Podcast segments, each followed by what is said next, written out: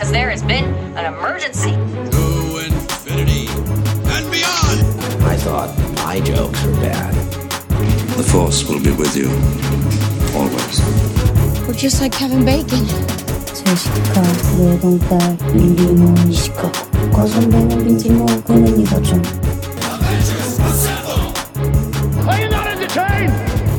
Are you not entertained? Welcome back to the Cinemania World podcast, everyone. My name is Duane, and today we have our top 10 movies of 2021.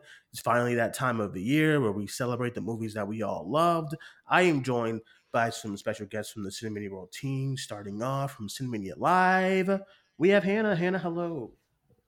Hi. How you doing? How you feeling? Feeling better? I'm good. I'm feeling better. Better than Colby, I think. Okay, we are also joined from the Cinemania World team in the Box Office Report show. We have Larry. Larry, hello. Welcome back. Hey, I'm back. Talk about the good ones this time.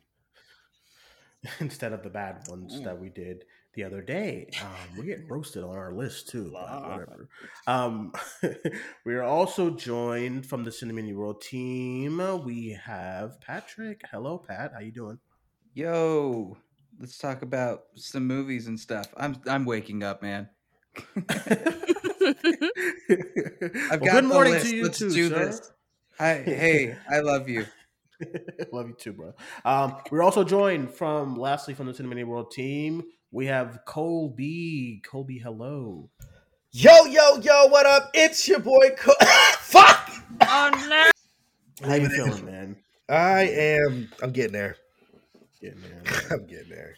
Our thoughts are with you, my brother. Thank you. Please stay safe and, drink up on some fluids and all that stuff. But everyone, we're going to get into our top 10 movies of the year.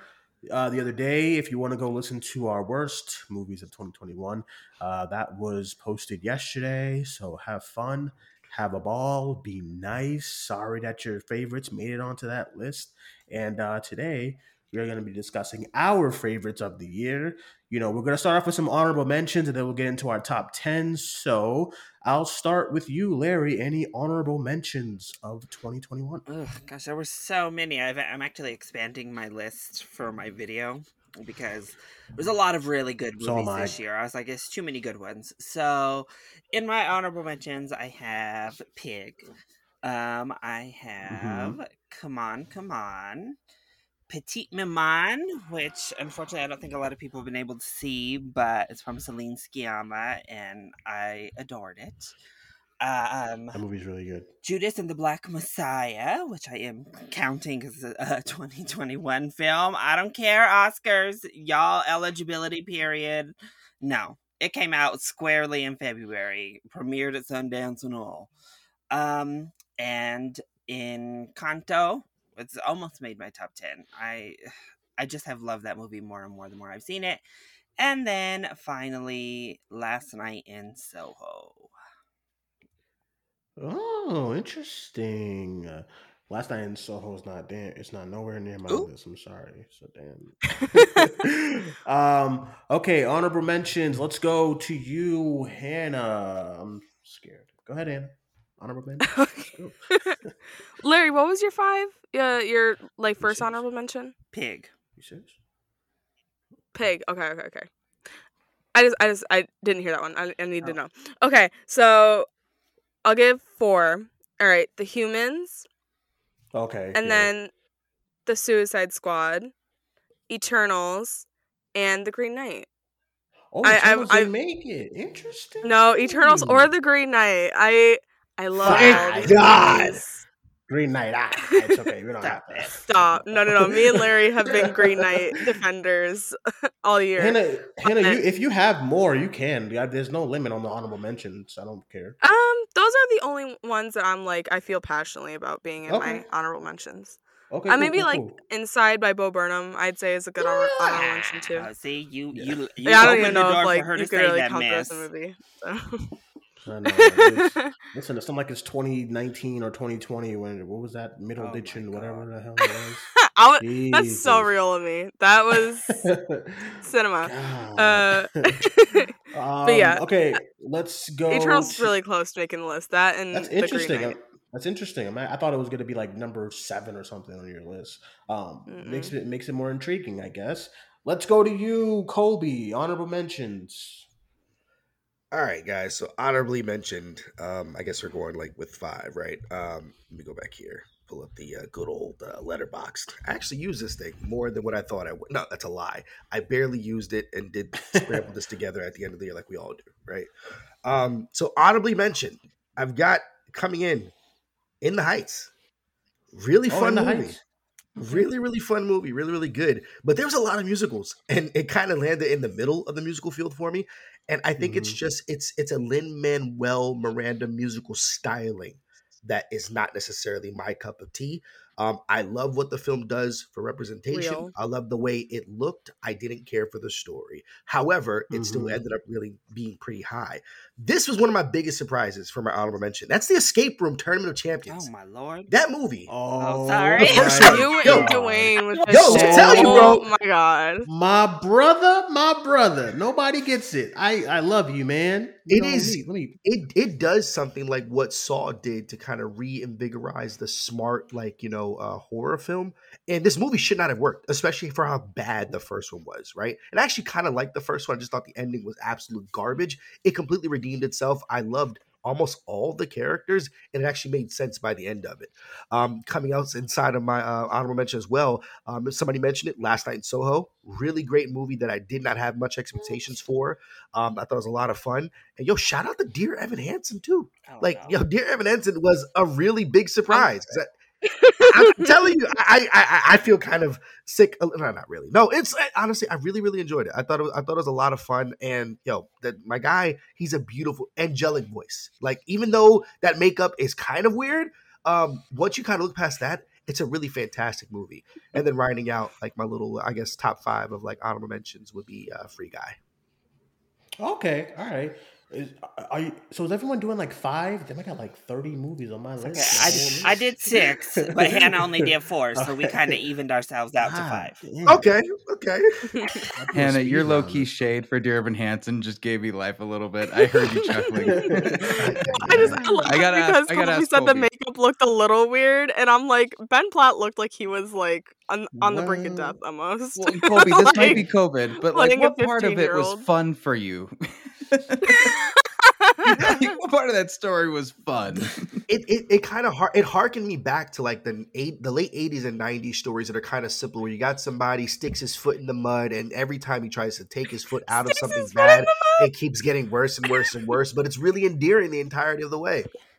Poor Colby about to be fighting. Sounds like we're playing it right over his top 10. Let him talk his shit. That's it. Okay, Patrick, honorable mentions.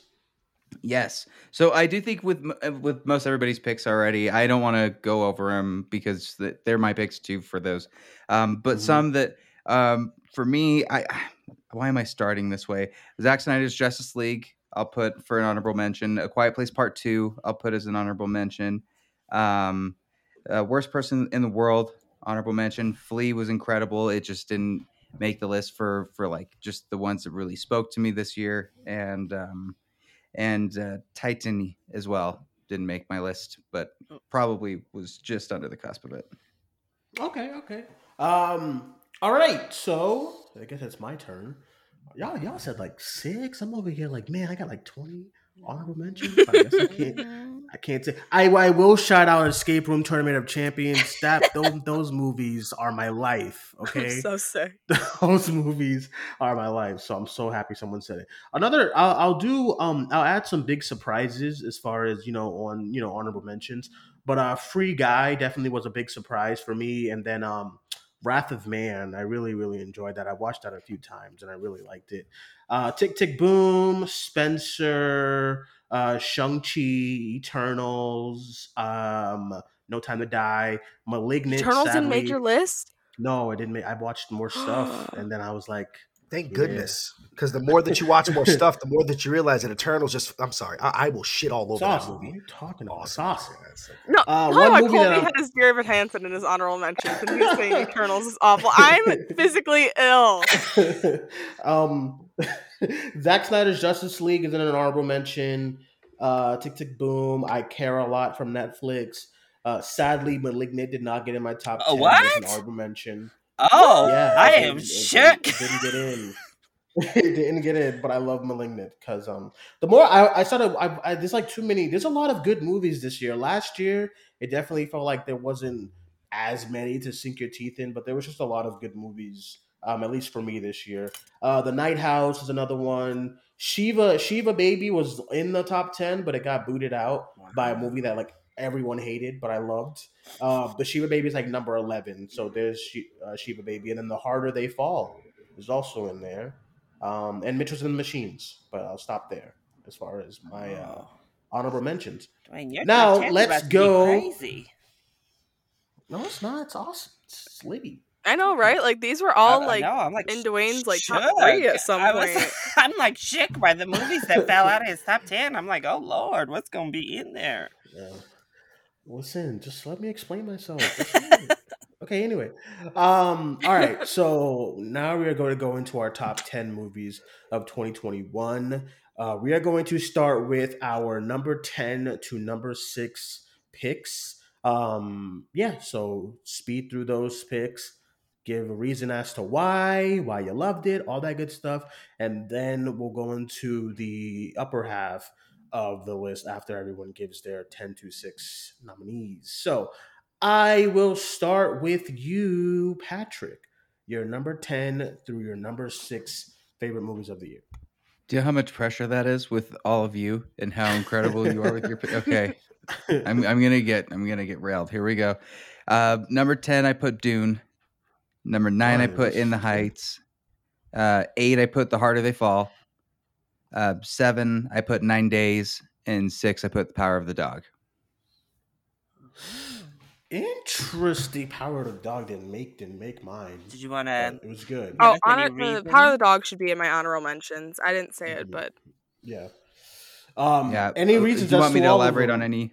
Sure. Yeah. On all. Yeah, you can. Okay, so like I'm assuming that there probably won't be a lot for 9 days, but that one, first living in Utah and being like right next to the Bonneville Salt Flats where it was all filmed at, it's kind of a beautiful and like peaceful place to go to. And seeing the film done there and seeing Winston Duke as a leading role, oh my God, he took it, ran with it. And now like I would love to see him in anything else that he's doing. And I'd love to see him in leading performances for that matter. Zazie Beetz was incredible in that too.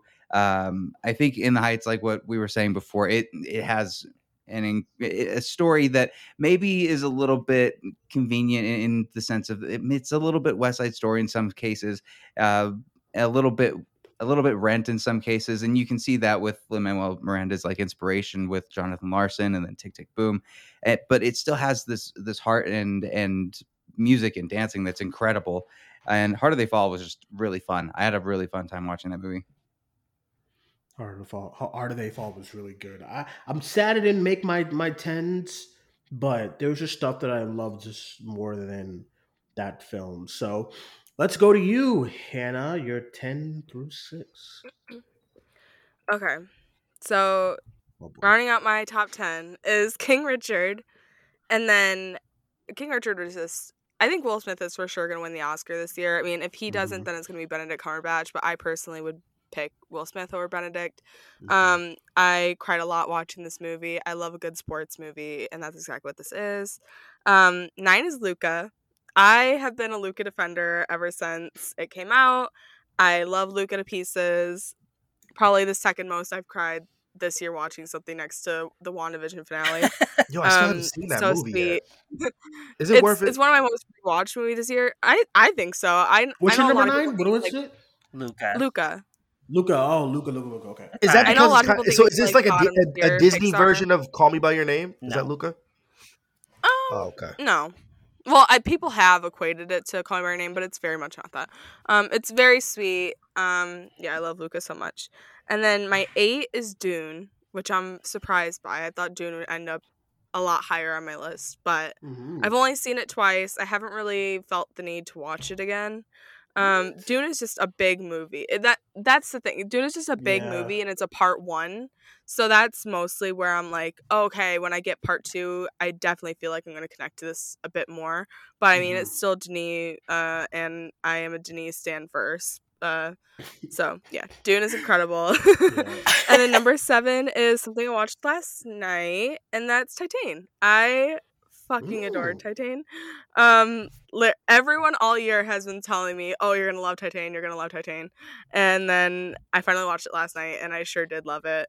It's insane. Me and Larry talked about it last night, and he was like, this is definitely up your alley, and I'm like, okay, and I watched it, and I was like, oh yeah, this is like made for me.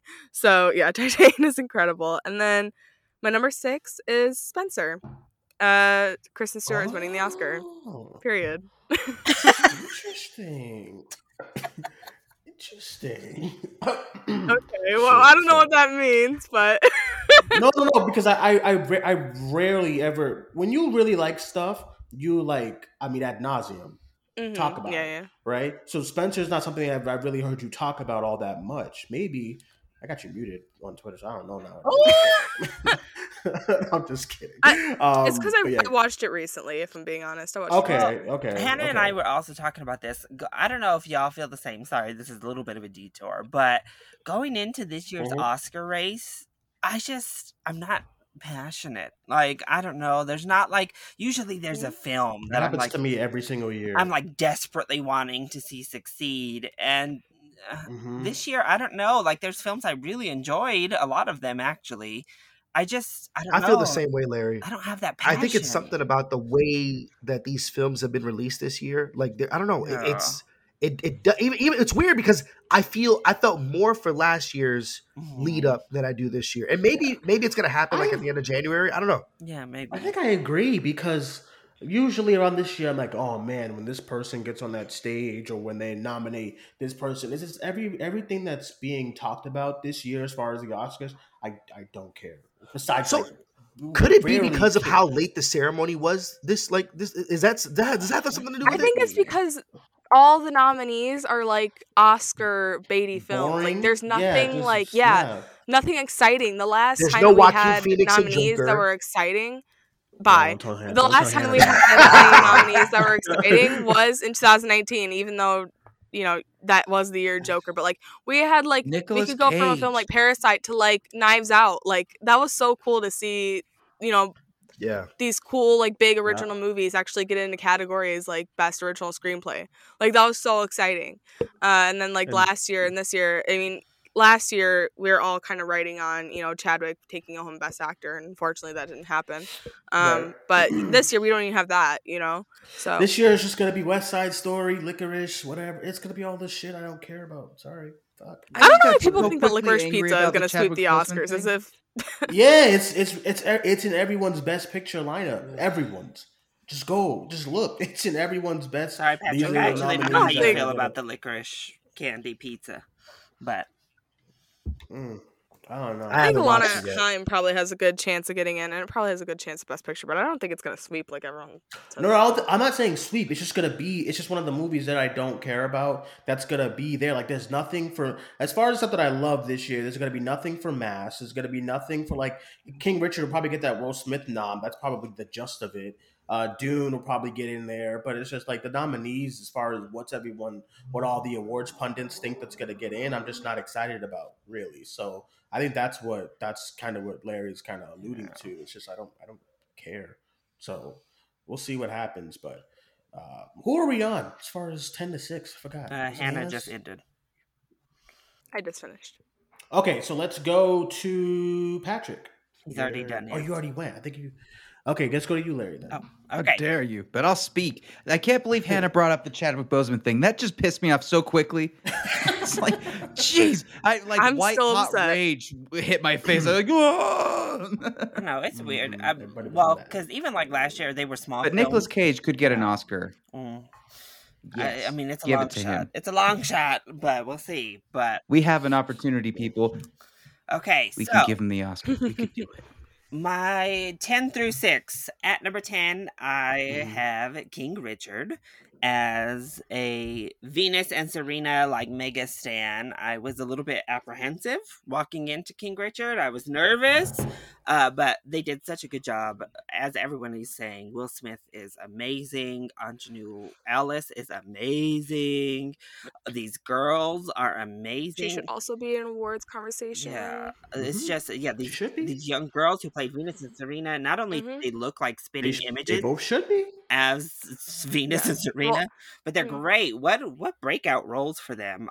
But even though I know the story, it actually enhanced it because they stuck pretty damn close to the real life story of what happened. So I just thought it was great. One of the best sports movies for me ever. I think it's up there with some of the best that we've ever gotten. At number 9, I have Raya and the Last Dragon. Now, I know people are divided on this film. Some people don't like it that much or whatever. I don't know what it is. I adored it. I just really connected to Raya and these characters. And I know that the story is, ho-hum, whatever. But I bonded with the characters. I thought the visuals were stunning. And the original score was so dang good. I loved Raya. And then at number 8, I have In the Heights. Easily my favorite musical of the year. Sorry, not sorry. But this is the one I've been listening to the soundtrack since I watched it. I thought it was impeccably done. The musical numbers are amazing. The dancing is amazing. Mm-hmm. And yes, it had, its controversies and it had its moments of, I wish we could have improved this, but me as a little Latino boy getting a film like this was still really impactful and something to see. So I just loved In the Heights. And then at number 7, I have Spider-Man: No Way Home. Yay! The more I've thought about the film, I'm really impressed by what it did and what it delivered. Being able to bring this story together in the fashion that they did, but keep it as Tom Holland's version of Peter Parker's journey. Everything served his journey amongst all of this madness. And the character development arc that his Peter goes on is amazing. Plus, Tom Holland is fantastic in this film. I think, if not the best role he's had, it's up there with the best acting he's ever done. And, obviously the exciting factors are there, but I'm just more and more impressed in how they were able to fit everything together to pull off a film of this scope as well as they did. And then at number 6, I also have Spencer. I loved it. Pablo, he's doing things. I love Jackie, and I was hyped for Spencer, and I also loved Spencer. Kristen Stewart is fantastic. The direction is absolutely stunning. The cinematography is stunning. And just this atmosphere. That's what I love about his films. He creates kind of biopics, because this one certainly is not really a biopic, but he creates these films about real people and then makes them just a completely different type of film. They're not your standard biopic. This is like a horror film, and you just feel the walls closing in on you as you're watching Spencer. It just is I couldn't breathe literally the entire time. I felt like I was having a panic attack. So from the performances to that foreboding nature, I just I loved Spencer. Okay, let's go to Colby. You're 10 through 6. Yeah, so I kind of talked about this at the with my honorable mentions, right? With In the Heights and Lin-Manuel Miranda, if I could. And I will, because why not, right? I have a tie for 10th, but this is also because it's part of the Lin-Manuel Miranda trilogy that came out this particular year, where my number 10 is Encanto and Tick, Tick, Boom, right?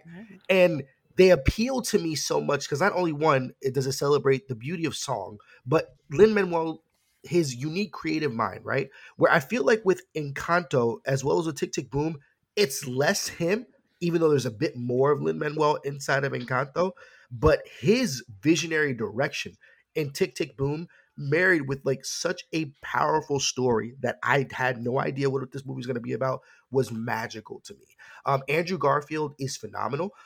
He personally is my front runner for the lead acting Oscar at this year's Academy Awards for his performance. I think he was fantastic. This is the best that Alexandra Shipp has ever done on screen, so I really clap it up for her, even the little bit that she was used. Once again, another undersung performance from Vanessa Hudgens. Get rid of all those, like the Hallmark movies or whatever lane that she's in right now. She knows what she's doing, and I absolutely love it. Encanto is absolutely gorgeous. It's a fun movie. The fact that it's making people understand the antagonist that's in a lot of our abuelitas and our nanas and stuff like that, like it was great for this movie to not have a traditional villain, and they made it work. It's a really, really fun movie. I watched it like 10 times. At my number 9 spot, I got Anna DaCosta's Candyman. Absolutely fantastic horror film. It's one of the dopest ghost stories that I've ever watched. It's a lot of fun. The music's great. The kills are great. It's visually appealing, and I could just eat it up. At number 8, I've got The Father. It's a film that didn't come out till damn near March. So anybody who's listening to this is like, no. It's The Father's a 2021 film. Anthony Hopkins. As much as I wanted Chadwick Boseman to be able to win the lead actor Oscar last year, I understand. I mean, it was a fantastic performance for Anthony Hopkins. It was a really, really great movie. And if I'm not wrong, there's like other movies about this same kind of thing, right? From this director too. Like, does The Daughter have anything to do with The Father? The movie, The Daughter. I've seen it like when I saw it was like late 2020, so I don't really remember. I thought they were like loosely connected. I don't know. Right? Is it? Does it have anything to do with The Father? Oh, you mean The Lost Daughter? That movie? The Lost Daughter. I was like, what are you talking about? No, The Lost Daughter. No, it doesn't. Daughter has nothing to do. The Lost Daughter. Yeah. Okay. So there's no other the movies that have nothing. Another one coming out that's like The Daughter, The Son, or something like that, and I don't know if that's okay. Out yet. That's what I was getting confused at, because I was like, I really do love that world, and I think there's a lot of really unique things that it can do. It was a really great visual experience. Let me see. That was 10, 9. Yeah, 10, 9, 8. Yeah, my number 7 is The Suicide Squad. James Gunn really did it. He took all of his magic that he had learned from working with Disney and applied it to a property that is suitable to be rated R. It's bonkers. It's crazy. It's characters that we don't know and love and that we absolutely fall for and gush all over.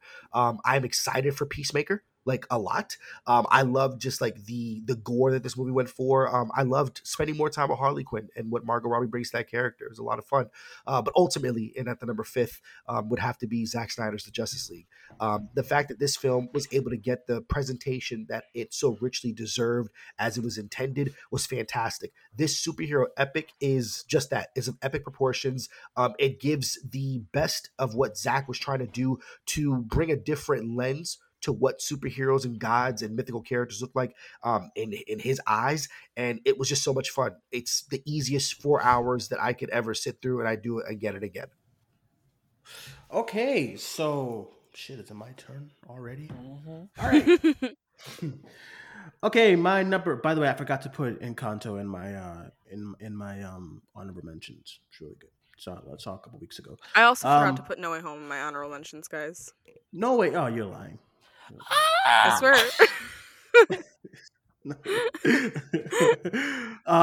Okay. All right. Number 10.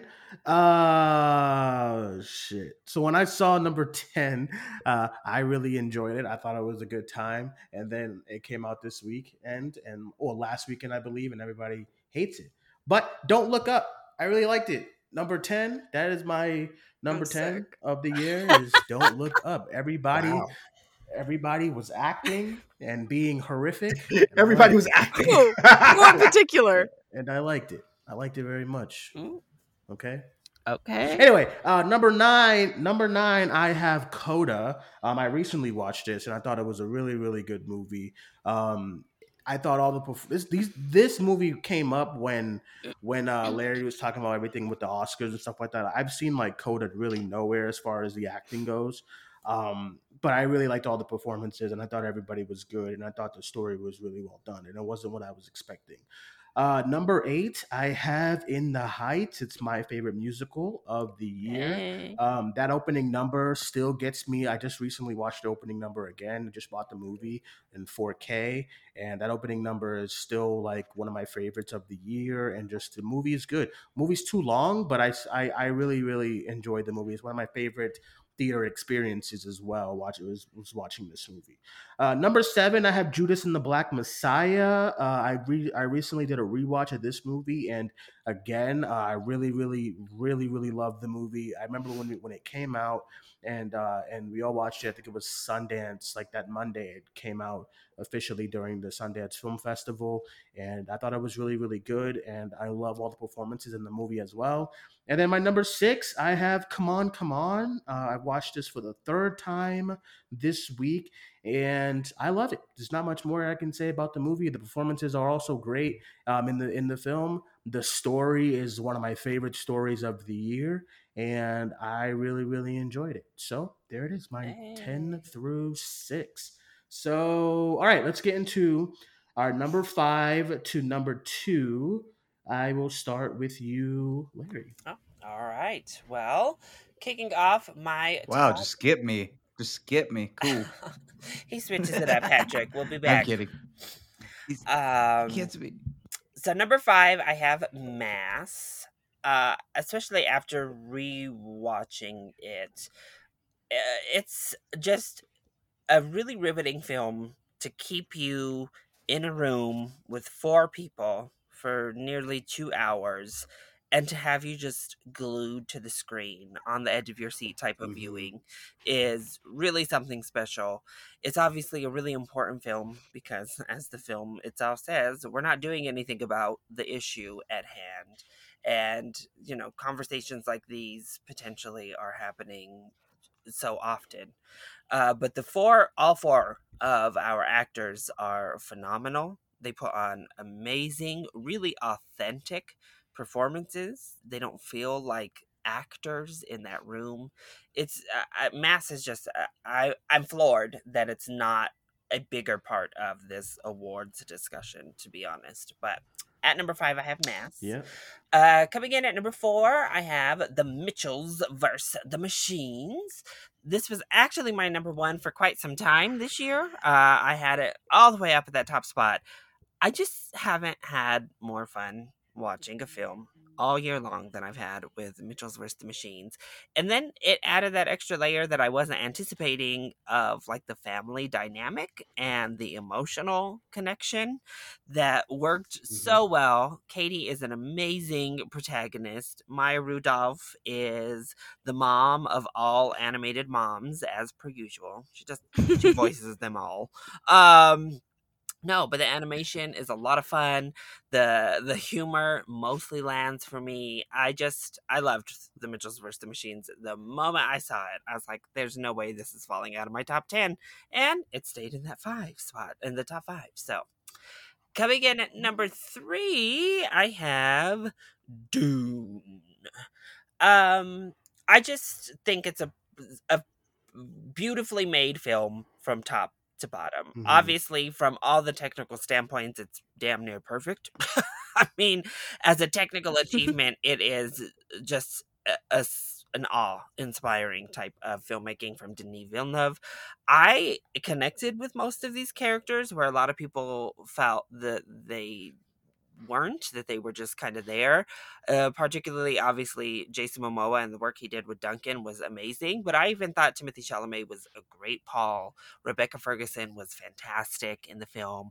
Oscar Isaac brought so much humanity to a role that had none.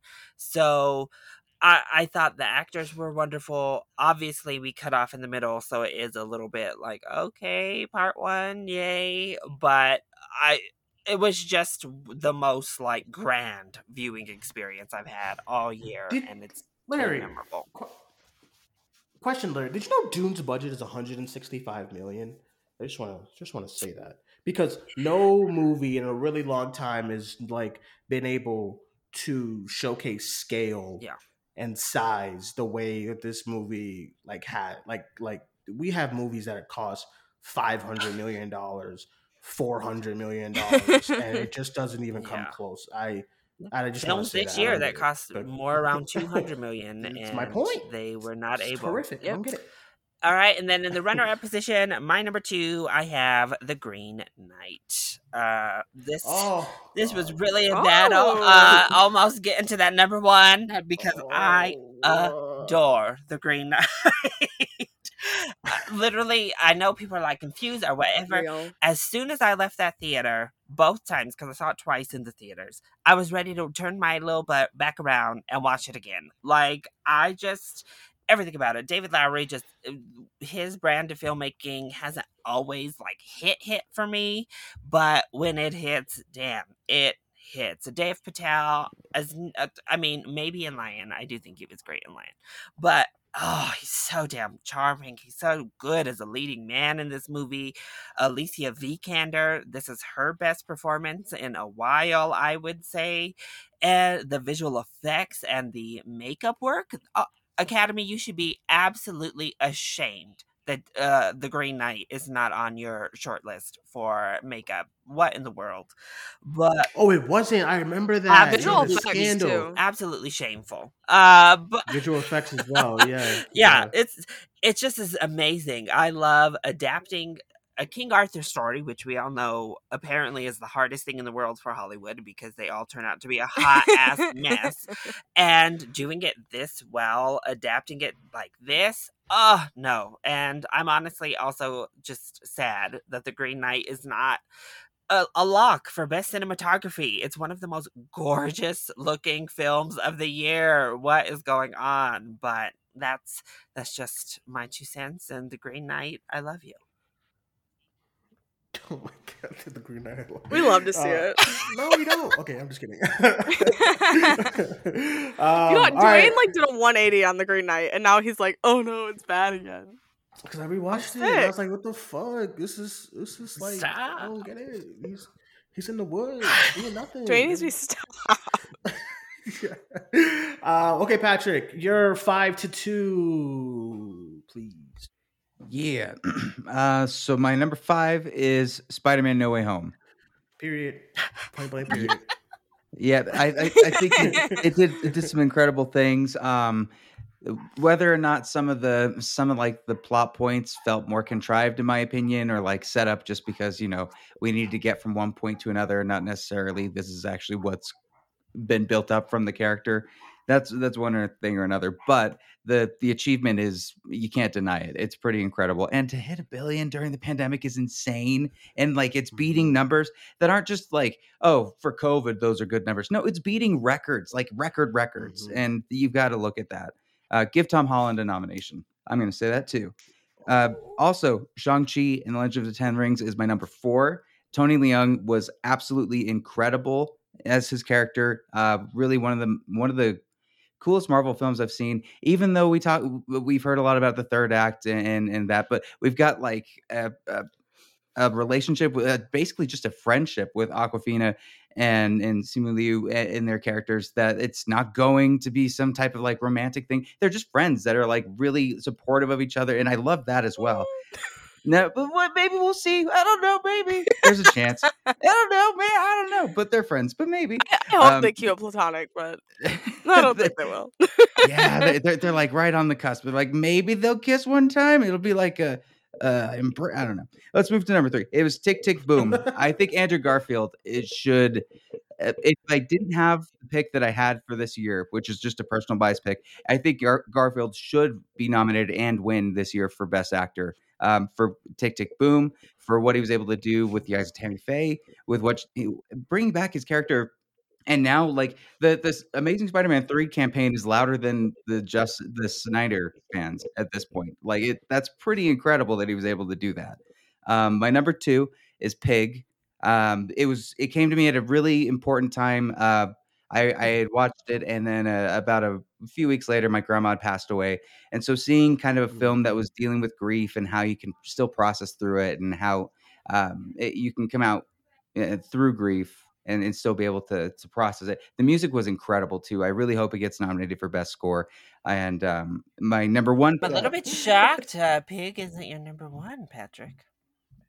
right? It was, dude, it was so close. But ever since Sundance, when we could talk about it. Sorry, I don't want to make him edit out everything. It's all go to you, Colby. 5-2.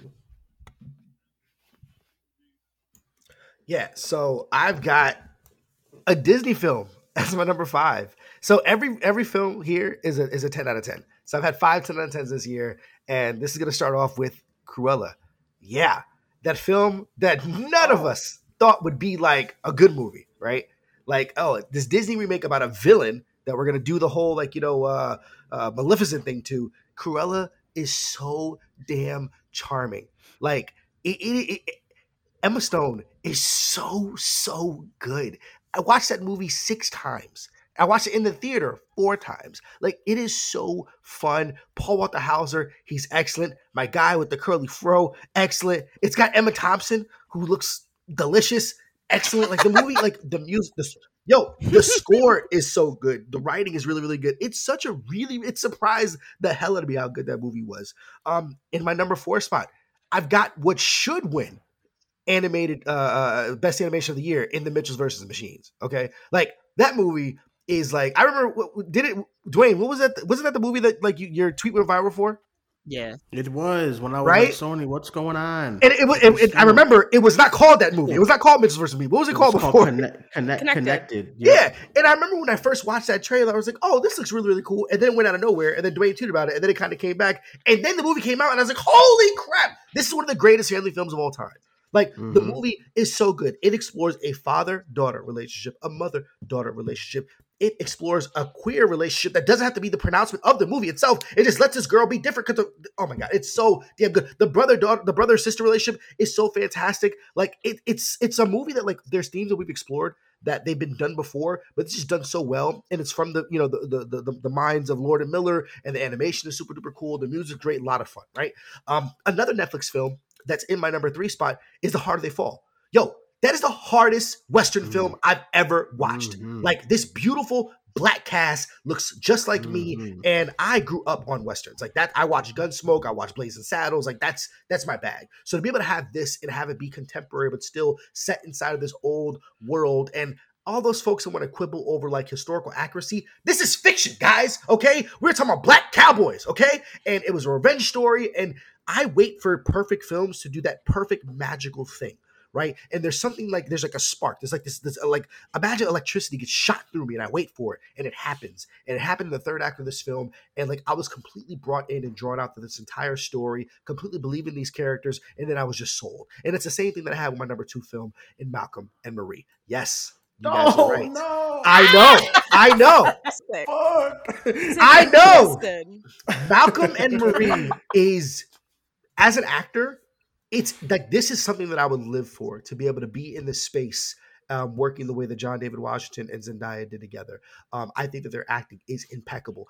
If it was not for the way that this film came out, those would be my front runners for lead actor and actress Oscars at the Academy, because John David Washington, fantastic. Zendaya blew me away, and that's off the back of the performances that she gave with her. Was she with the Golden Globe or the Emmy for I think Euphoria. It's the Emmy for Euphoria. Let me tell you something. This girl, I mean, I'm glad that she's inside my number 1 film, so I can be able to shout her out there. But yo, she is fantastic. That movie is beautiful. The richness of this black and white film to be just a straight drama, to be able to talk about so many different things, and to do it in a way where it's completely poking fun at the audience at the same time, is magical. That's the type of license I would love as a storyteller and a creator. And I've watched the movie 5 times, and I've talked about it so much. I absolutely, Netflix came in hard this year with my 10 out of 10s. Like, I'm very shocked. So yeah, once again, number 2, Malcolm Marie, number 3, The Harder They Fall, number 4, The Mitchells vs. Machines, and number 5, Cruella. All right, is Hannah next? Mm-hmm. Am I? Mm-hmm. I think so. Okay. Why are you sounding like that, Larry? Let's hear it, girl. 5-2, Hannah. Let's get it. Oh, shit. Okay. Fuck. So my number 5. Why are you guys being so mean? Okay. Colby just had Malcolm and Marie as number 2. I'm sick. All right. All right. Number 5 is The Harder They Fall. I adored this. Cool. I think it's the best edited movie of the year. I love every performance in this. I had so much fun watching this. It might be the most fun I had watched. Like, the most surprised I've been watching something this year, and I just had a ball. I watched it like 3 times since. Jonathan Majors is such a star. Mm-hmm. I'm obsessed with him. Yeah. Mm-hmm. This movie, when I watched it for the first time, I was like, it's just insane people filmmaking. Truly. Love it so much. And then number 4, I know nobody else has this on their list because like it like came and went so fast. Supernova. Oh. This movie broke me. So many ways. Stanley Tucci and Colin Firth are amazing in it. If you want to cry, watch this. That's basically my recommendation. Is if you need a good cry, this is gonna make you fucking die inside. So yeah, Supernova is amazing. My number 3 is The Mitchells vs. The Machines. Lord and Miller supremacy. I mean, if Lord and Miller are attached to something in a year, there's no way it's not going to be on my top 10 list that year. So, and I love these movies that break like animation molds because we're so used to Pixar and Disney. And I'm not saying that, you know, their movies look bad or anything, like obviously not, but we're just so used to that style because that's what, you know, the big animation machine is now. And for these movies to still come out of, I think this was Sony, mm-hmm. and be so creative and expressive and different is so cool. And this is probably the funniest movie that I've seen this year. I mean, in my opinion, you know, a lot of people took issue with the comedy, but I thought this movie was so funny. So yeah, I love The Mitchells vs. The Machines. And then my number 2 is Pig. I watched this last night, and I felt the same way that Patrick did. I just really connected with it. I cried so much watching it. It was embarrassing how much I cried watching it. Nicolas Cage is fucking amazing. I wish that he'd be in awards conversations. Alex Wolff too. Both of them are fantastic. I wish that this wasn't. Yes. Oh my god, it's on Hulu. Everyone that hasn't seen it, please watch it. Just fucking fantastic. I think this is the best Nicolas Cage has been in a long time. Yes. I really would fight for my life for him to be in the awards conversation, but there's no way that he is going to be. But yeah, Pig is amazing. I knew it. So that's what I told Hannah last night. I knew she would like Titane, or however you pronounce it. I think it's Titane. I'm saying Titane. But I told her, I think you might like Pig even more. And I was right. Larry, I adored Pig.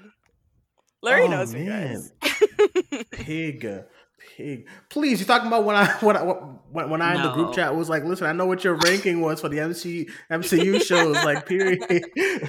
I'm so sick over that still. I said, maybe I gotta watch Pig. I gotta watch Pig this weekend or something. Please do. Okay, you're gonna hate it. Well, okay. So my number 5's to number 2. My number 5 is Dune. I love this movie, and I didn't think I was gonna like this movie because I've been looking at this book. This Dune book for like about a year, and Hannah told me it's boring. We gave Duane so long to read it. I've had this book in my shelf for like a year and a half, and I'm just looking at it. It's very pretty still. It's still in good condition. It's orange and it's nice. And I was told that it's just really boring. And Kayla told me, Hannah told me, and I said, well. So going into the movie, I remember really, really liking the first, I think it was like the first, oh no, it was like the second trailer where they show more of the action and story. And I was like, this is going to be such an epic film. And I walked out of it like really, really, and I like, when you're like how long is Dune? Like 2 hours and like 2 hours and 35 minutes? So when you can do that, so like, okay, so there's a movie there's a movie that came out this year, No Time to Die, right? And my good buddy Alex tells me that. Not the No Time to Die lashings. Oh, no. It's like my good buddy Alex tells me, hey, listen, you don't feel it. And I'm like, bro, yeah, you do. But like, Dune was like a movie that I did not move when I was watching because I was so invested at what was going on. I didn't stretch my legs. I didn't, oh shit, this is fucking long. Like I was watching, like No Way Home, I did that like a few times. Like, yo, this is my legs are cramping up in this IMAX theater. But I also watched Dune in an IMAX theater and I was just so invested. So any pain that I had, I didn't feel. So I love the movie. I'm super excited for part two. I'm glad it didn't flop or anything like that. And now we're getting the part two. I had my best. I was living my best life when Dune came out. So Dune is number 5. Gosh, I wanted to like Dune as much as you did, man. I really, really did. Like it's so not a bad movie. Like I think I got help online. I said, what do you call a film that technically is masterwork, but like needs so much more like on the narrative? And they said, you have to call it a masterpiece of work. Well, I call it a masterpiece of filmmaking and film and cinema. So yeah. Number 4, I have King Richard, also another film that when I went to go see it, I was expecting a lot from it. Like I was expecting a good movie that I would, enjoy, and that'll be the end of it. But this movie stuck with me ever since I watched it. I've watched it 2 times since the theaters, and I really, really liked the movie. I love all the performances here, as well as I think Larry mentioned it. Everyone should be up for nominations. Even I think I'm the only one who keeps saying like John Bernthal was also really, really great. Oh my god, and yeah. He didn't have 2 minutes. He had stuff to do, and it was really good. But he's out of his cameo era. None of these people besides Will Smith is going to get the the attention that they deserve. So number 4. Now, number 3 and 2, I have been switching back and forth. I wanted to get one more watch in the theaters before, like, to see where I really put this movie, but. For now, I feel comfortable with having Spider-Man: No Way Home at number 3. Oh. Number 3 is where I have Spider-Man: No Way Home, because I rewatched before this show my number 1, number 2, and they just hit different than Spider-Man: No Way Home. Spider-Man: No Way Home was great. I hate the first 30 minutes. It's John Watts doing his John Watts isms. I will say that every time I bring up this movie, but after we get out of the John Watts isms, you hate the first 30 minutes? Yes, after I watched it 4 times, I'm like, fuck, man, get me out of this half hour. But anyway, I love, it's just, the tone should not be that, what they start with. It's just, it shouldn't be goofy laughs and funs and MJ, I can't see him swinging here. It's just, I can't do it. Anyway. Everything else all after that, all poo-poo pee-pee jokes, as long as they're John Watts poo-poo pee-pee jokes. I can't do it. Okay, so everything else besides the first 30 minutes, I love. As a Spider-Man fan, I love this movie. John Watts and his crew and Feige, they said, fuck you Spider-Man fans, has been bitching for like 3 years here. And they gave it to me and a lot of other people that we, what we wanted from this Spider-Man for a really long time. Not just like death. Everyone thinks, oh, because someone died, that means that's like, no, I'm just talking about just something happening besides you swinging around and fucking Prague and shit. Okay. I need something more than all that. All right. So it gave me what I needed. It gave me what I wanted. It gave me what I needed. The ending is like chef's kiss. The integration of redacted was also chef's kiss.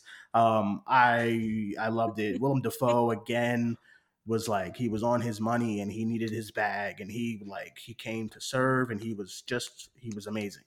So that's my number 3. My number 2 is Flee. I recently watched this a couple weeks ago. Flee. Hey. Flee. Oh, okay. Yeah. So I was not expecting what I got when I watched it. Everyone's like kind of crapping on the animation. I think the animation works for what this movie is. I don't need it to be like some $200 million animated Pixar thing, But everything that is it movie, an animated feature or is it a documentary? Both. I will say both. Why not both? I'm gonna go both. Wow. Is it a short film? No. No, it's like an hour and 40 minutes. I watched the Flee nominated 3 times. I want it in the international, I want it in documentary, and I want it in animation come Oscar day. And I want it in Best Picture. No period. So, no period. I love this movie, and I watched it 3 times since my first watch, and thank God for this neon book, because I don't know how you can watch it now. So I've just been watching it, and I love it. I love when I'm surprised, and I was really, really surprised by the movie. Because I just wasn't expecting what they were going for here. And I didn't read any bio on the movie before I watched. I know it was like a big Sundance hit, and I missed it in Sundance. So watching it, I didn't see no trailers, no bio. I just went into it blind, and I was heavily surprised. So my number 2 is Flee. So now we're going to go into our number 1 picks. You guys did not hear Patrick's pick because I edited out. I didn't say shit. But okay, our number 1 picks of the year. I will start. You know, Patrick, why not? Let's start with you, Patrick. Your number 1 pick of the year, and why? What could it be, people? Who knows? No, it's definitely Coda. I watched this when it came out in Sundance, and it was the first time Sundance was doing all the virtual stuff. I know it's kind of different now this year, and it's a little frustrating.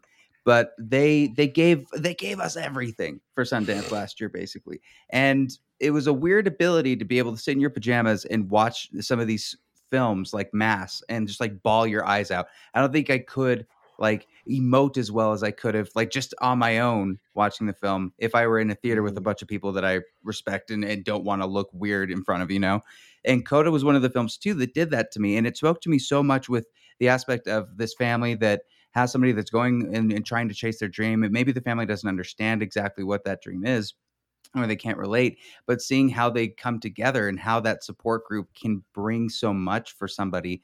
I think Emilia Jones was incredible. The directing was incredible.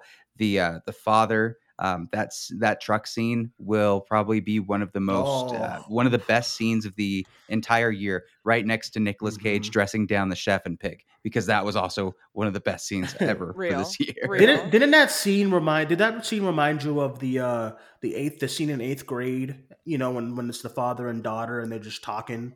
That just, when I was watching Coda, that's what that scene felt like, but in a really good way. Like, I love when we had these. This year was very father and daughter centric as far as The Mitchells and the Machines too. So I really enjoyed. Oh, totally. I have a term that I usually only use when it comes to Pixar, but this film kicked me square in the tearsticles. It kicked me so hard that I was crying. It was so good, and I've seen it probably 3 times since, and I will watch it over and over. And I hope that this gets some awards recognition because it absolutely deserves it. And let alone what it does for people that are hard of hearing, that are deaf, that are seeing these people portrayed in a realistic setting, and like these are real characters that have actual emotions. It's not just somebody that's on the side doing something. It's like, oh, it's just the deaf character from The Replacements or something. No, these are actual characters, and it just did a great job. I know it's a little bit contrived, but fuck it. Dude, fuck it. Coda's a good movie, and I really enjoyed it, so I'm happy that it's your number 1. Let's go to you, Larry, your number 1 movie of the year. Colby, strap in. My number 1, my favorite film of 2021 is Eternals. Oh my god! In fact, Eternals. Oh my gosh. So I swear. I love it here. I know the general consensus, obviously among critics, certainly was not positive to Eternals. Audience reaction has been a lot more mixed than that. But I just connected to this film right from the first. I really fell in love with these characters immediately. It was just like an instantaneous type of thing. Chloe Zhao directed the most beautiful Marvel film to date with this, at least in the MCU, certainly. The cinematography is just like on a different level than anything else in the MCU. But just from a directing standpoint, I mean, it's stunning. It looks different and unique. They're on location, you know. It just it feels like a Chloe film, at least from that standpoint. The visuals are just beautiful as a visual effects, and then the score, I think, is amazing. Ramin Djawadi, you are amazing. You legend, you. But honestly, it was the ode to humanity, the ode to love that this film was. It wasn't about a big fight. It wasn't about taking down a big bad guy. There were certainly baddies in here because, well, they're mandated, I'm pretty sure. But it was just about not the mandation love at the end of the day, and connection to one another, and connection to Earth, and connection to humanity. And I just thought that was beautiful. I love what was crafted here. It made me feel more than a Marvel film has in quite some time. I loved it. I saw it 5 times in the movie theaters, and I can't get enough. I'm ready for it to drop on Disney Plus. I'm ready to get that Steelbook in my hand. I waffled on whether the Steelbook's gorgeous. Yeah, I waffled on whether I could keep it at number 1 or not, but I was like, Larry, what else have you like been like this about this year? So Eternals had to be my number 1. Interesting. Listen, I love Larry Eternals. Larry was like 50% of the box office for Eternals too. It's true. It's true. Is Colby broken? Colby okay? Someone check on Colby. She's off the grid, man. I'm a little sick. It's not just the road. Like, yo, I respect the film. I respect it. It's just the more and more. Somebody tweeted out last night a screen grab of the baby Eternal, like literally emerging from the atmosphere of the Earth, awesome. And nobody knows where the fuck it came from.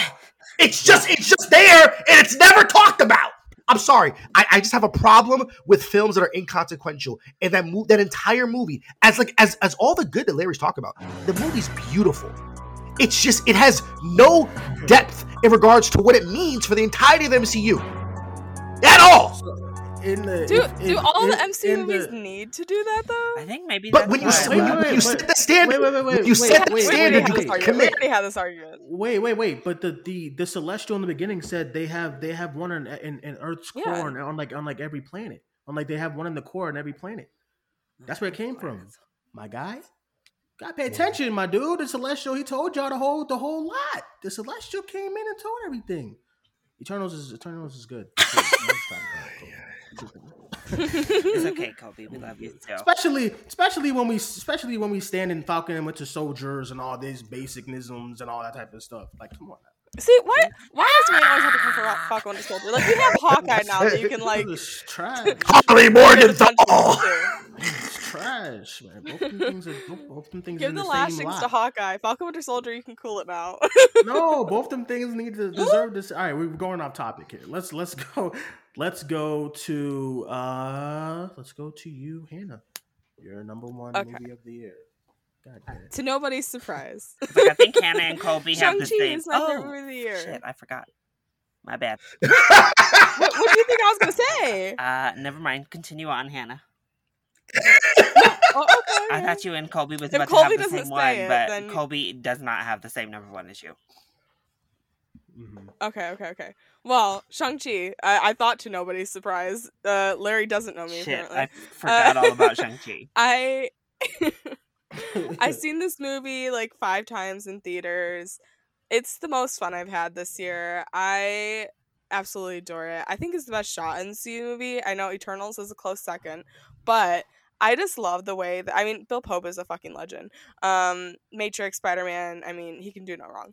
I love how everything is shot in this movie. I think it's by far the best action in the MCU, just like period shows included. I mean, Daredevil is right there by it, but you know, this is the closest we're ever going to get to Daredevil level action in the MCU, I fear.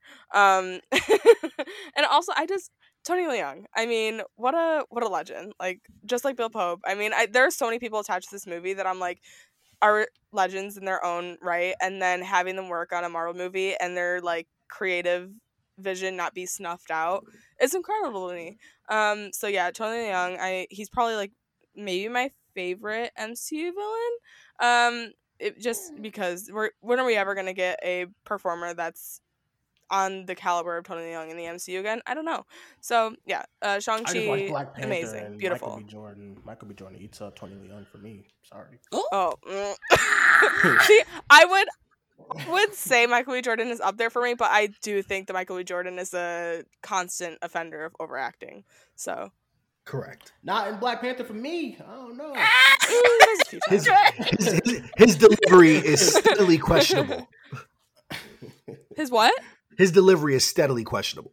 Like, yeah, it's pretty questionable. I don't know what it is, bro. Like, there's some moments I'm like, yo, this dude's got, oh, why couldn't you just be consistent? No, but that's the thing though. Michael B. Jordan like goes between like brilliant line readings to like ones where I'm like, ooh, okay. Like his the way he delivers, like, "Hey, auntie," oh my god, it's fucking. Oh, it's so good. Great. That's brilliant. It's so right? good because it's a comfort thing. I don't know what it is, bro. Like I want to teach myself. Kobe, say that shit. Black folks, it's comfort. He said, "Hey, auntie." He said that 1,000,000 times in his life. That's it. Go ahead. No. Kobe, you there? Go ahead. Kobe, go ahead, man. I don't know, bro. It makes me sad, bro. Because if I looked like him, I'd have 10 Oscars. But you just, I don't know. All right, Kobe, what's your number one, bro? Go ahead, Kobe. My number one is the superior. Jesus, like, no, not too hard. Not too hard. A little bit. My number one is the superior Marvel movie that came out this year, and that is Black Widow. Okay, so listen, guys. No, I'm just playing. I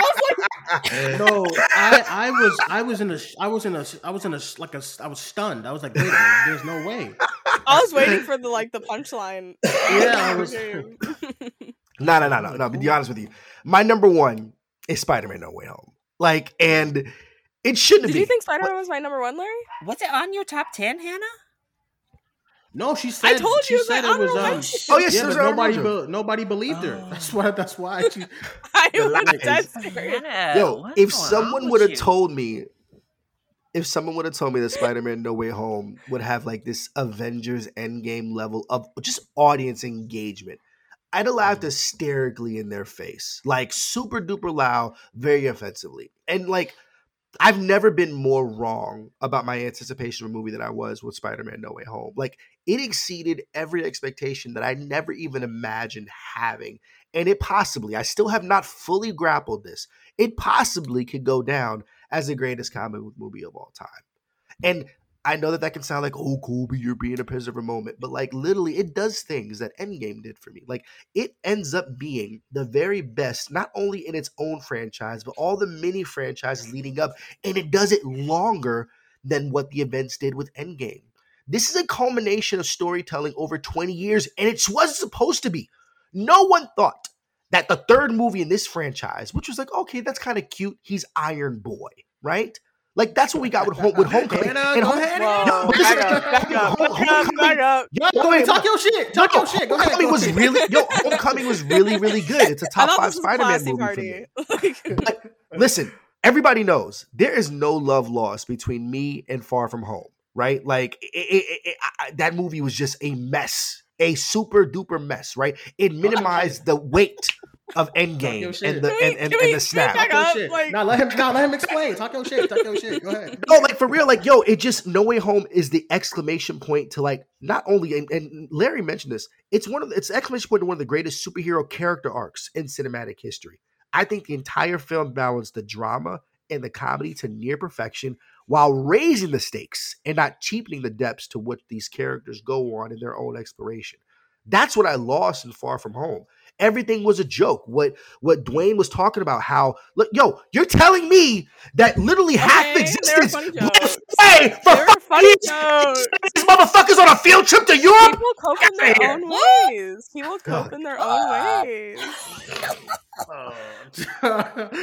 Don't get me started on no. Colby, let me be completely honest right now. Nobody is losing a fight with me with No Way Home. I fought for this movie for too long. I know every argument that people will make, and I know how to talk my way out of every single one of them. Trust me. Are you sitting after blipping away for 5 years? Mm-hmm. Mm. People cope in their own ways. Okay. People cope with comedy. Yo, but like for real, like, yo, No Way Home. Like, okay, so I will say this: the CG in No Way Home still kind of pales in comparison to what's done in Endgame. But like honestly, the story is so good. The characters are so rich. There's so much investment. And I just don't understand like how it's the same writers that did Far From Home made No Way Home. No, it's not. Like, yeah. It's Chris. Yeah, no, it's Chris McKenna and Eric Summers. Yeah. They did Far From Home too. No, they wrote Ant-Man and the Wasp. Terrible. No. Far From Home had different writers. You sure? No wonder it's better. Yes. All right, I feel vindicated. Oh, thank goodness gracious. As you should. Why did you say Ant-Man and Wasp is better than Far From Home? Ooh. Who said that? Yeah. Oh, you know what? No, that's I was with you in the first. I was with you in the first half. I was with you in the first half. Yo, but look, for real, like, yo, Kobe, like, hold on, wait, no. Tom Holland, like his performance, and I tweeted this out, like, yo, I don't see any reason why he should not be in the conversation. Everything that he's doing, all of his physical acting, it is tremendous. Like, he's good. His line reading is phenomenal. This boy, like this little London boy, and his like kind of you know Queens-ish. It's all right. It's okay. Wait. I'm just saying. Like, is it the best Queens accent? No, but I think it's New York enough. You know what I'm saying? Like, it's New York enough. He does well. His chemistry between Andrew Garfield. Correct. Yeah. His chemistry with Zendaya is fantastic. Like, it is absolutely great. I love the friendship between him and Ned. The movie is just so much fun. Like, that's the beauty of making movies, is that you get those magical moments. Like, it happened so early in No Way Home when we got. I guess we can't. Can we spoil it? Like, I don't know. I don't feel comfortable because Sony still hasn't marketed it. I don't get it. I don't know what's going on. I don't know what they're waiting on. But they released the trailer. Just say redacted. Yeah, when redacted shows up to defend Peter at the beginning of the film, folks lost their mind. I kind of knew from there that we were truly in for something special, and none of it felt cheap. Wait, are you talking about? Everything felt earned. You're redacted, Hannah. Yes. You're redacted, Hannah. What is going on here? When redacted shows up in the apartment. Oh, the apartment. Oh, okay. Go ahead. Yeah. Hannah, so, like, just from that moment, Hannah, we're watching the show right now. Hannah, I'm done with you. Okay. Oh yeah. Okay. Go ahead. Oh shit! I almost had an epiphany. I said, "What is he talking?" Yo, okay. It just everything was just. Okay. It was so magical, and I will truly cherish that first time watching that movie inside the theater, and it was just a completely special. Like, you know, seeing the redacteds, fight at the end of the film was like. I geeked out more than I ever thought that I would. Like, it was the biggest surprise of the year. And I will always say this, but like, fuck, I hate the way I don't like the way the last like set piece looks. It's like really dark and gloomy, and the CG is not that great. Yeah, I don't necessarily love the color, but like everything. The reason why it's on my honorable mentions is because of the filmmaking. Yeah, I love the movie apart from the filmmaking.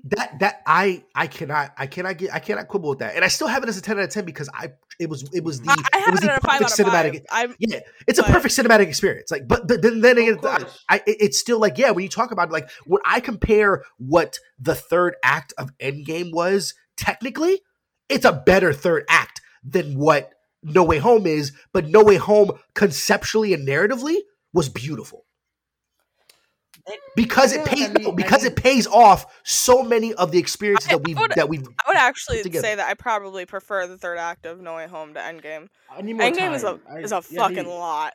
I need more time. That's probably what it is for me.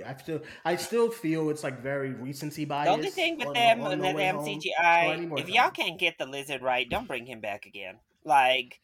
Yo, like the lizard needs to be practical. Like, I'm sorry, it just needs to be like, you just gotta bust your ass. I thought the lizard looked good when he comes out the water and does a scream at the end, but when he's in the cage, he looks terrible. Well, his character design from the beginning was bad. This is why I asked Larry how much was that Dune budget, because it was 165, and the budget is way higher in this one. So why does it look like this? Well, because they're not paying anybody in that movie. Like, they're like, "Hey, yo, Khal Drogo, can you take like a discount, bro? Like, can you Why does it look like this?" I get so mad when I think about the third, like the last like scenes in Endgame and No Way Home now, because Endgame, when they're all like on the field and running, it looks bad. Like, it's just dark. It does. I can't see shit. Bad. And then this one, when Tom Holland, the giant man that's not supposed to be there, like yeah, like when Tom is so fucking funny. When Tom Holland, okay, one of my favorite moments is when redacted, they realize we can't work together. They get into this.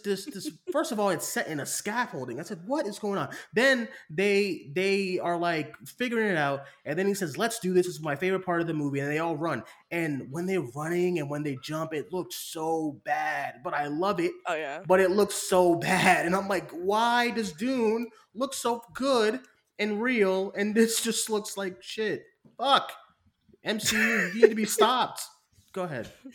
Yeah, no, I mean, that's No Way Home. Believe me, I'm as surprised as anybody else that this is my number one film of the year, especially to bump Malcolm and Marie. Well, I have to give Colby something because obviously, you know, people are pointing out lots of flaws in my number one and a lot of films I've loved. Mm-hmm. There's something to say, like, with films that make you just feel. You know, like, when you just feel and you connect to the material that's given to you, you can overlook, you know, you can overlook CG. You can overlook the look of the film. So I get where Colby coming from too. Yeah. Nothing will ever, like, one of my favorite feelings in, like, you know, as being a movie fan, was the first time seeing Black Panther with people that look like me and seeing heroes and villains on the screen that look like me. So anything that does happen in that third act, and the third act is something, but I will never really truly like harp on the movie on that because I love the movie so much. So I totally understand. Larry, did you give your number one? Mm-hmm. Yeah, you did. Larry gave his. Just Patrick gave his. Oh, it is? Hannah gave hers? Oh, it's Shang-Chi. Yeah. Shit, it is just me. Okay, my number one is not a blockbuster, sorry, or it's not Pig. It's not Black Widow? Okay. No, it's not Black Widow. My number one film of the year is Licorice Pizza. I absolutely... Wow. The lies Duane tells. It ain't Licorice Pizza, I'm sorry, y'all. Listen, my number one film of the year is still... I rewatched it on Wednesday night. It's a lot as a film, you know, to really like take in, but Mass is still my number one movie of the year.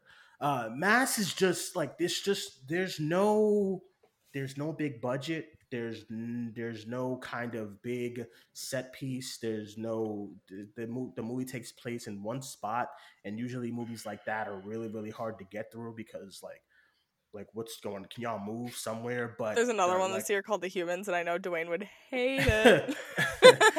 But it's just when I watched this at Sundance, I saw the title and I saw the little photo that they give, and I was hearing all the praise, and I was like, okay, we'll see. Then the movie starts, and it's very by the numbers, generic kind of indie flick.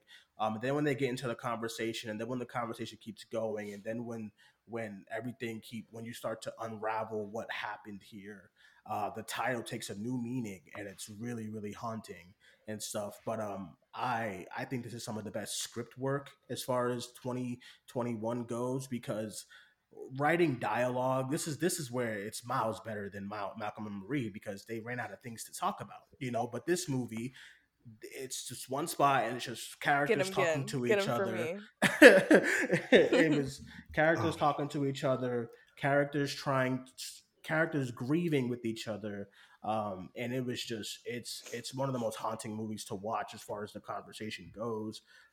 Just everything about it, I love, and I'm glad I rewatched it again, because it was on my number three, you know, for a little bit, but upon rewatch, I'm like, this movie just gets really, like, it gets better. The rewatchability is a little hard because of what they're talking about, but it's like when it hits good, and it's a really good movie for me. So that's my number one movie of the year. Are we all done? Is that it? Yeah. That's everybody? We got the two little indie darlings and the three Marvel shields.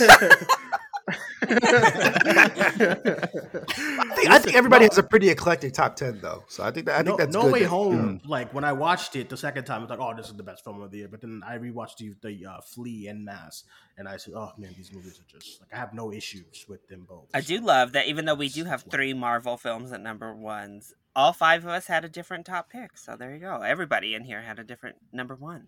Mm-hmm. Hannah needs to get out them superhero movies. I think last year was Birds of Prey, and the year before Far From Home. The year before Far From Home. No, it wasn't Far From Home. The year before it was It Chapter Two. It was It Chapter Two. Oh, that's right. Okay. Back up. I'm afraid next year's gonna be like Thor: Love and Thunder or something, or I don't know. Okay. No, it's gonna be Batman. Listen, no, actually, if The Last of Us actually releases next year, I don't care what movie comes out. That's going to be my favorite thing of the year. So, well, if it's Hannah, good, we talk about film. Hannah, she always trying to sneak some damn mess in here. I feel like we should be at the point. Listen, I feel like we should be at the point where we start counting HBO series as movies. No, Hannah, what? This is when Hannah gets all messy. Okay, everyone. I guess that is it for our top 10 movies of the year. Thank you guys all for joining us. I know the show went kind of haywire in some parts, but that's all right. Thank you guys for joining us once again. I'll go around, get everyone's social medias. And yeah, I'll start with you, Hannah. I know it's going to be short and sweet. Everyone know where they can follow you. @RichardHannah on Twitter. All right. And Patrick, let everyone know where they can follow you. Hey, @PappyReviews and PatrickBettyReviews.com. And if you are around Utah, I guess. Hey, if you guys are coming to Sundance, check out Good Things Utah on Fridays, where I do movie reviews. All right, and Larry. Yeah, you can find me at ChiliboyYT on Twitter and ChiliBoy Productions on YouTube and Instagram. All right, and Kobe, you powered through the whole show. I did. I actually feel good. You guys like my medicine. I appreciate that. Thank you. Yo, you can follow your boy. I'm on all the socials at Colby Told Me. That's KOLBYTOLD Me. And you can find, you can actually find a good old, I haven't written a review in a very, very long time, but I did one on Spider-Man No Way Home at EmreportPod.com. So when they ask you where you heard it from, you can tell them Colby Told Me. All right, everyone. You can follow me on Twitter at Cinemania94. You can follow the podcast on Facebook, Twitter, and Instagram. Happy New Year's, everyone. This is our last show of 2021, which is crazy. Thank you very much. I want to thank my mom, my pops, everybody involved. Yeah, look, everyone, it was a great year for the podcast. Really appreciate you guys for staying on and listening. Larry and Patrick, thank you for coming on last minute. I can always count on all of you to be here last minute because my crazy ass don't know how to make a schedule for nothing. So 2022, everyone, for the podcast. New things are coming. New stuff all around. Thank you guys all for being here. Happy New Year's. My name is Duane. That was Hannah, Patrick, Larry, and Kobe. We'll talk to you guys soon.